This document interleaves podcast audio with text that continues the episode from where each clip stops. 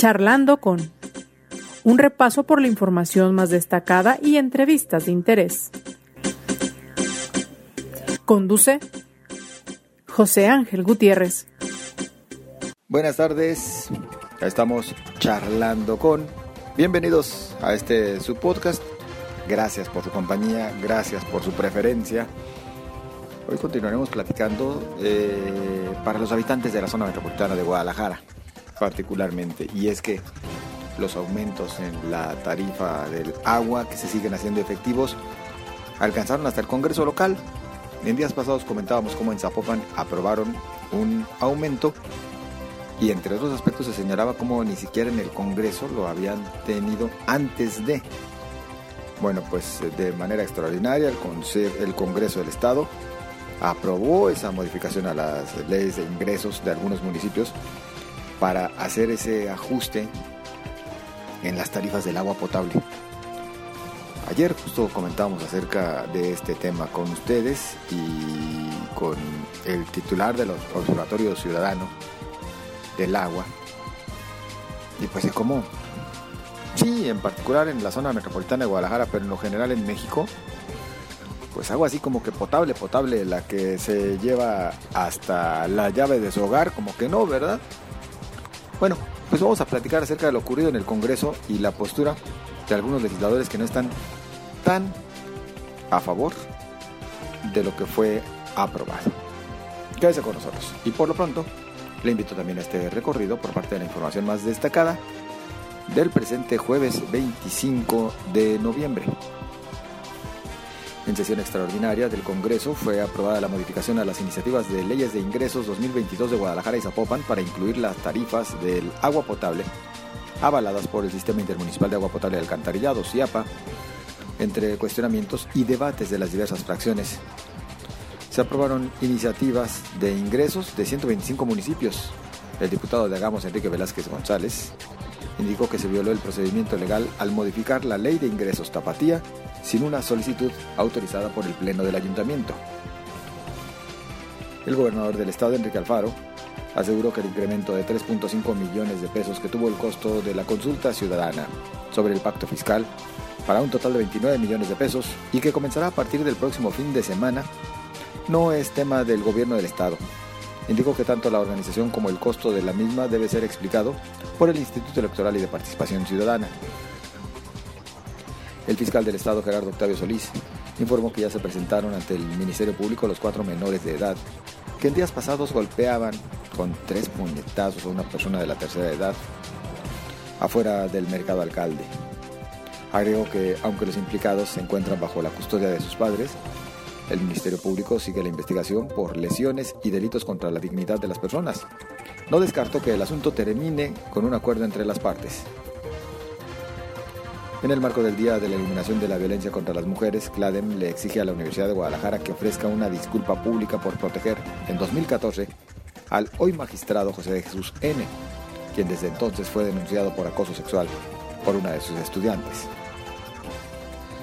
La diputada de Movimiento Ciudadano, Dolores López Jara, presentará una iniciativa para que quien busque ser diputado, gobernador, magistrado, juez, presidente municipal, síndico o regidor, deba comprobar que no cuenta con sentencia alguna por abuso sexual infantil, violación, feminicidio, homicidio o parricidio. El candidato de Morena a la elección extraordinaria de San Pedro Tlaquepaque, Alberto Maldonado, informó que aceptará la derrota en los pasados comicios del domingo. Aunque denunció, fue un proceso donde hubo irregularidades como interferencia del gobierno, tanto municipal como estatal. Hasta el momento se han aplicado treinta y seis mil vacunas contra covid diecinueve a adolescentes de quince a diecisiete años en Jalisco, en la campaña que inició desde este martes. Este año no se aceptarán grupos escolares en la Feria Internacional del Libro de Guadalajara y tampoco habrá venta nocturna. Todo ello para evitar aglomeraciones por la pandemia de covid diecinueve, informó el coordinador de prensa y comunicación de la FIL, Mariño González. En información nacional, ante la ola de violencia en la entidad, el gobierno de la República incrementará el número de elementos de la Guardia Nacional en Zacatecas, particularmente en los nueve municipios que no cuentan con policías ni en las vías de acceso a la entidad. Esto lo informó el secretario de la Defensa Nacional, Luis Crescencio Sandoval. Tan solo parte de la información más destacada. Le invito a usted a que se quede con nosotros, le invito a que nos acompañe, le invito también, por supuesto, a que nos haga llegar sus comentarios que resultan valiosos para nosotros. Así que puede hacerlos llegar a través de las redes sociales en Twitter, arroba José Ángel G T Z, en Facebook, José Ángel Gutiérrez, la fanpage a su disposición. Eh, por cierto, hoy también acudió al Congreso del Estado el rector general de la Universidad de Guadalajara, Ricardo Villanueva Lomelí, para tratar de convencer a los diputados de que en realidad se requiere más presupuesto para la casa de estudios, hacerles ver que inclusive lo que se está tratando de aprobar por parte del legislativo al final termina siendo, y bueno, por parte del legislativo, pero por supuesto que por iniciativa del ejecutivo, al final termina siendo un retroceso, una reducción en el presupuesto que se otorga desde el Estado a la Universidad de Guadalajara. Tendremos oportunidad seguramente mañana de platicar más acerca de este tema, para que usted nos acompañe ya con todos los detalles. Vamos a lo siguiente. Y tal como le mencionábamos a usted, con veintiún votos a favor, dieciséis en contra y una abstención, en el Congreso del Estado aprobaron que a partir de enero el SIAPA incremente sus cobros en municipios tales como Guadalajara, Tlajomulco, Zapopan, y bueno, eh, inclusive eh, una modificación muy extraña porque se hicieron ajustes eh, en lo que refiere a las leyes de ingresos de los municipios, en algunos casos sin que el propio ayuntamiento lo hubiese solicitado. Pero sí insistimos también con la oposición de algunos legisladores que dicen que simplemente el SIAPA no está realizando su trabajo de manera adecuada. Yo agradezco el que nos acompañe al teléfono para platicar al respecto, el coordinador del P R I en el Congreso local, el diputado Hugo Contreras. ¿Qué tal, diputado? Buenas tardes. Buenas tardes, José Ángel, saludándote a ti y a tu amable auditorio. Pues a ver, diputado, la postura de ustedes ante este ajuste al alza, como decían los gobiernos antaño, este ajuste al alza en las tarifas.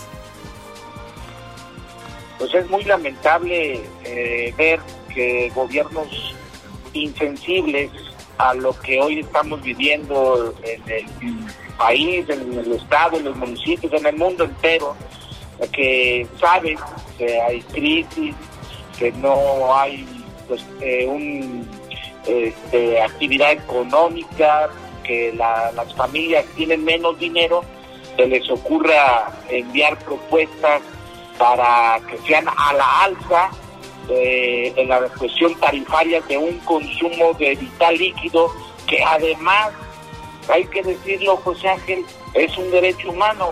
Entonces es muy lamentable eh, que esos gobiernos de la zona metropolitana eh, que en campaña dijeron una cosa, ya hoy en los hechos están haciendo otra, es decir, están, están traicionando eh, pues a los ciudadanos, en pocas palabras. Y aquí en el Congreso, pues yo te debo decir que los diputados del P R I eh, votamos en contra de este aumento en las tarifas del SIAPA, porque es eh, muy inhumano que se esté aumentando ahorita en un momento de crisis y de unas circunstancias tan difíciles que estamos viviendo. Diputado, eh, ¿quedó claro para ustedes de cuánto es el aumento? Mira, es eh, sobre el seis punto ocho por ciento más eh, el que lo están proponiendo, o que así lo propusieron ellos. Eh, y, pero deja del porcentaje, José Ángel. Yo, si es el cinco, es el seis o el tres, lo que sí te digo es que estamos viviendo un momento de mucha crisis económica, de muchas circunstancias de salud, donde muchas amas de casa eh, perdieron su trabajo, donde muchas este, familias enteras no solamente perdieron el trabajo, hasta perdieron este... familiares, o sea, entonces no se justifica ningún porcentaje de aumento, ninguno, ninguno. Y luego, para acabarla, como dicen así en, en la calle, eh, el agua o el servicio, malo. En muchas colonias, cuántas semanas, meses duraron sin tener ese vital eh, líquido y servicio, y todavía así corriendo. Entonces no hay sensibilidad. Entonces, deja, no, olvídate de qué porcentaje, es inhumano, es insensible, es improcedente. Le dieron la espalda a la gente que los apoyó a estos gobiernos. Y el P R I, pues por eso eh, estamos muy incómodos, muy molestos y con ni modo. Diputado, eh, ustedes señalaban, la, la bancada priista señalaba ahí en el Congreso, pues que el SIAPA no está haciendo su trabajo de manera adecuada. Yo preguntaría, hoy en día, este organismo operador del agua para la zona metropolitana, ¿sigue siendo funcional? ¿Sigue siendo vigente tal como se tiene estructurado? Definitivamente que no, porque si fuera eficiente, como tú bien lo dices, José Ángel, no hubiera esos tandeos, no hubiera esas suspensiones de, de vital líquido en tantas colonias de Guadalajara, de Zapopan, de Tlaquepaque, de eh, Tlajomulco. Entonces quiere decir que no hay eficacia, no hay eficiencia eh, y se requiere entonces darle una revisión precisa al funcionamiento de este organismo que insensiblemente mandaron estas este, estas propuestas. Entonces el agua sale eh, en las llaves eh, de las casas eh, contaminada, con lodo, como lo dicen, así de claro, muy sucia, este, en mal calidad totalmente, mal servicio, entonces no está funcionando como debe de ser. Corríjame, diputado, si me equivoco, pero si mi flaca memoria no me falla, fue justo en la administración anterior, en la administración priista, la de Aristóteles Sandoval, cuando se hizo un cambio del SIAPA de ser un órgano eh, intermunicipal, pasó a depender directamente del gobierno estatal, a ser parte de la estructura del, del gobierno del estado. Estoy con que sí fue en esa administración. Entonces, ¿no funcionó con fines de mayor eficiencia este cambio?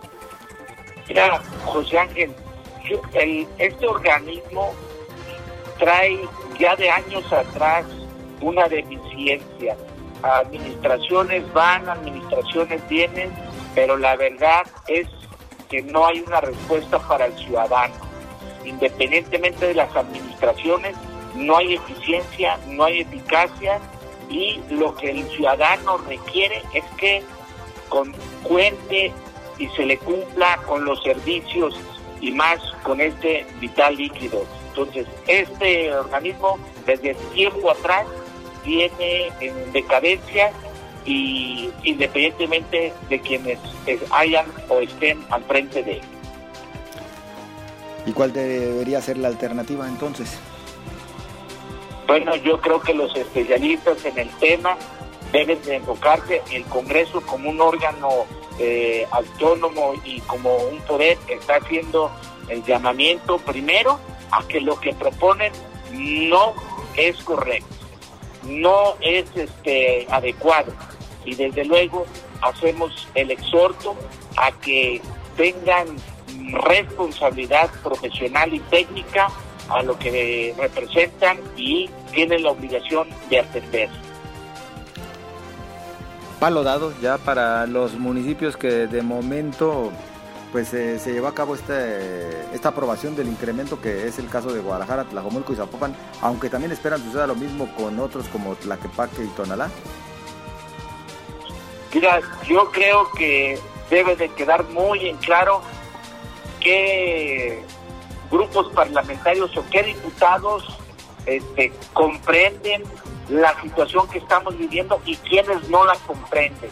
Este, se votó el día de ayer, el, los diputados del P R I lo votamos en contra concretamente sobre el aumento de estas tarifas del SIAPA, porque, eh, lo vuelvo a reiterar, la circunstancia en la que estamos viviendo es muy este, sensible, no hay estabilidad económica, hay muchas este, necesidades de las familias.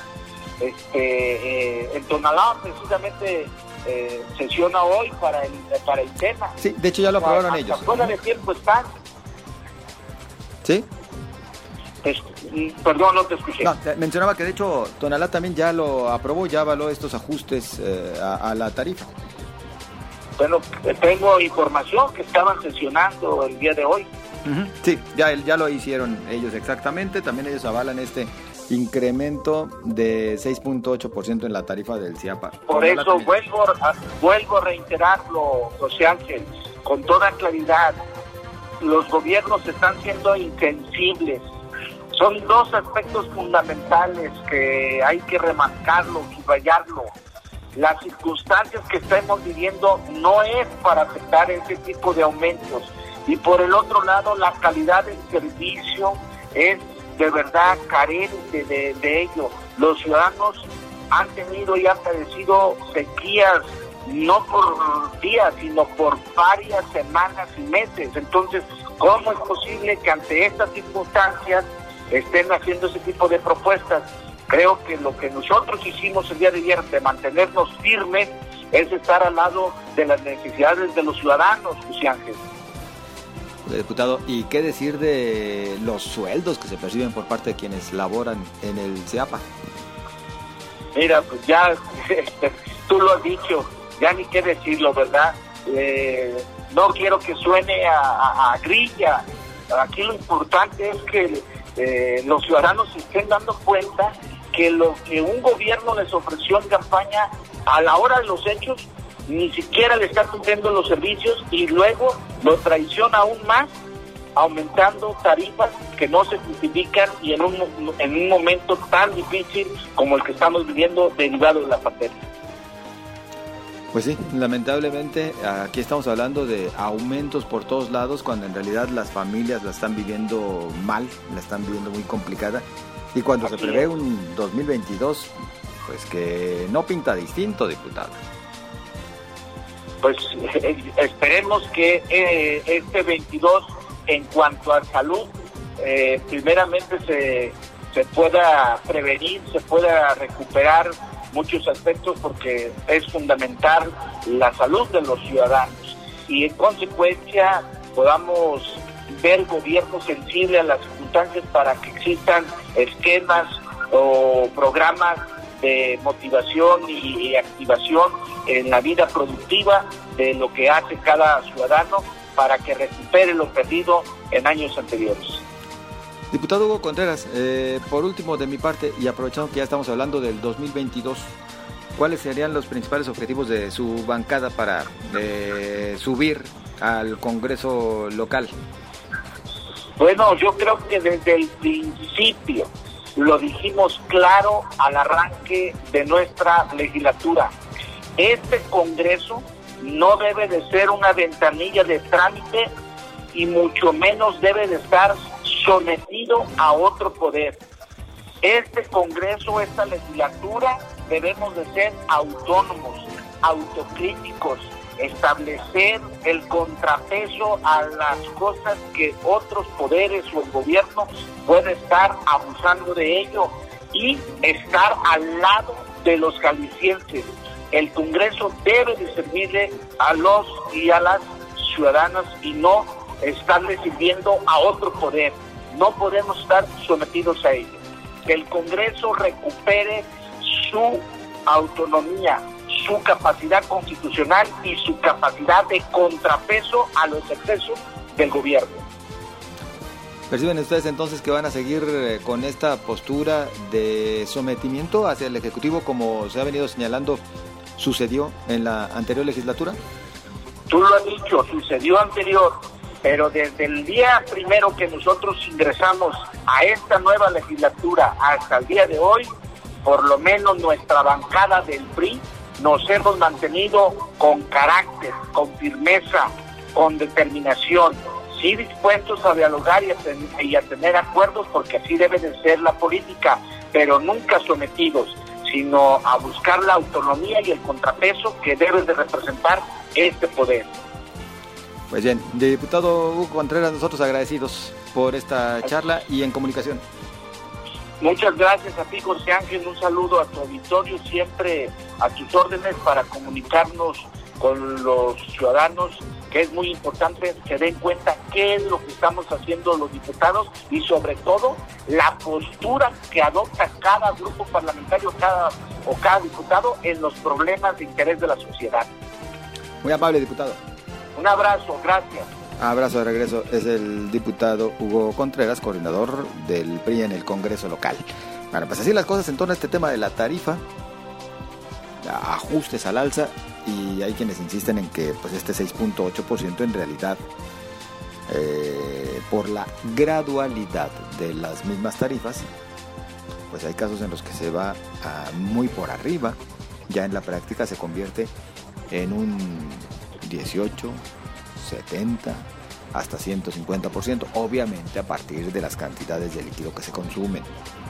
También aquí se tendría que decir, por supuesto, que quien gaste menos agua, quien consuma menos agua, pues tendrá un cobro mucho más moderado y una tarifa que no se va a los excesos. Pero pues hay casos en los que no es porque se esté desperdiciando, sino que por necesidad se consume un poco más del agua, y ahí se verá el impacto. Todo un tema, todo un tema eh, que debe debatirse. Miren, no nos tenemos que asustar porque se cobre bien servicios como este, el del agua. El problema es que lo cobren como de primera, cuando a veces es deprimente. Ese es el verdadero problema, ¿no lo cree usted? Esperamos sus comentarios en Twitter, arroba José Ángel G T Z, en Facebook, José Ángel Gutiérrez, la fanpage. Como siempre, le deseo lo mejor. Nos escuchamos mañana.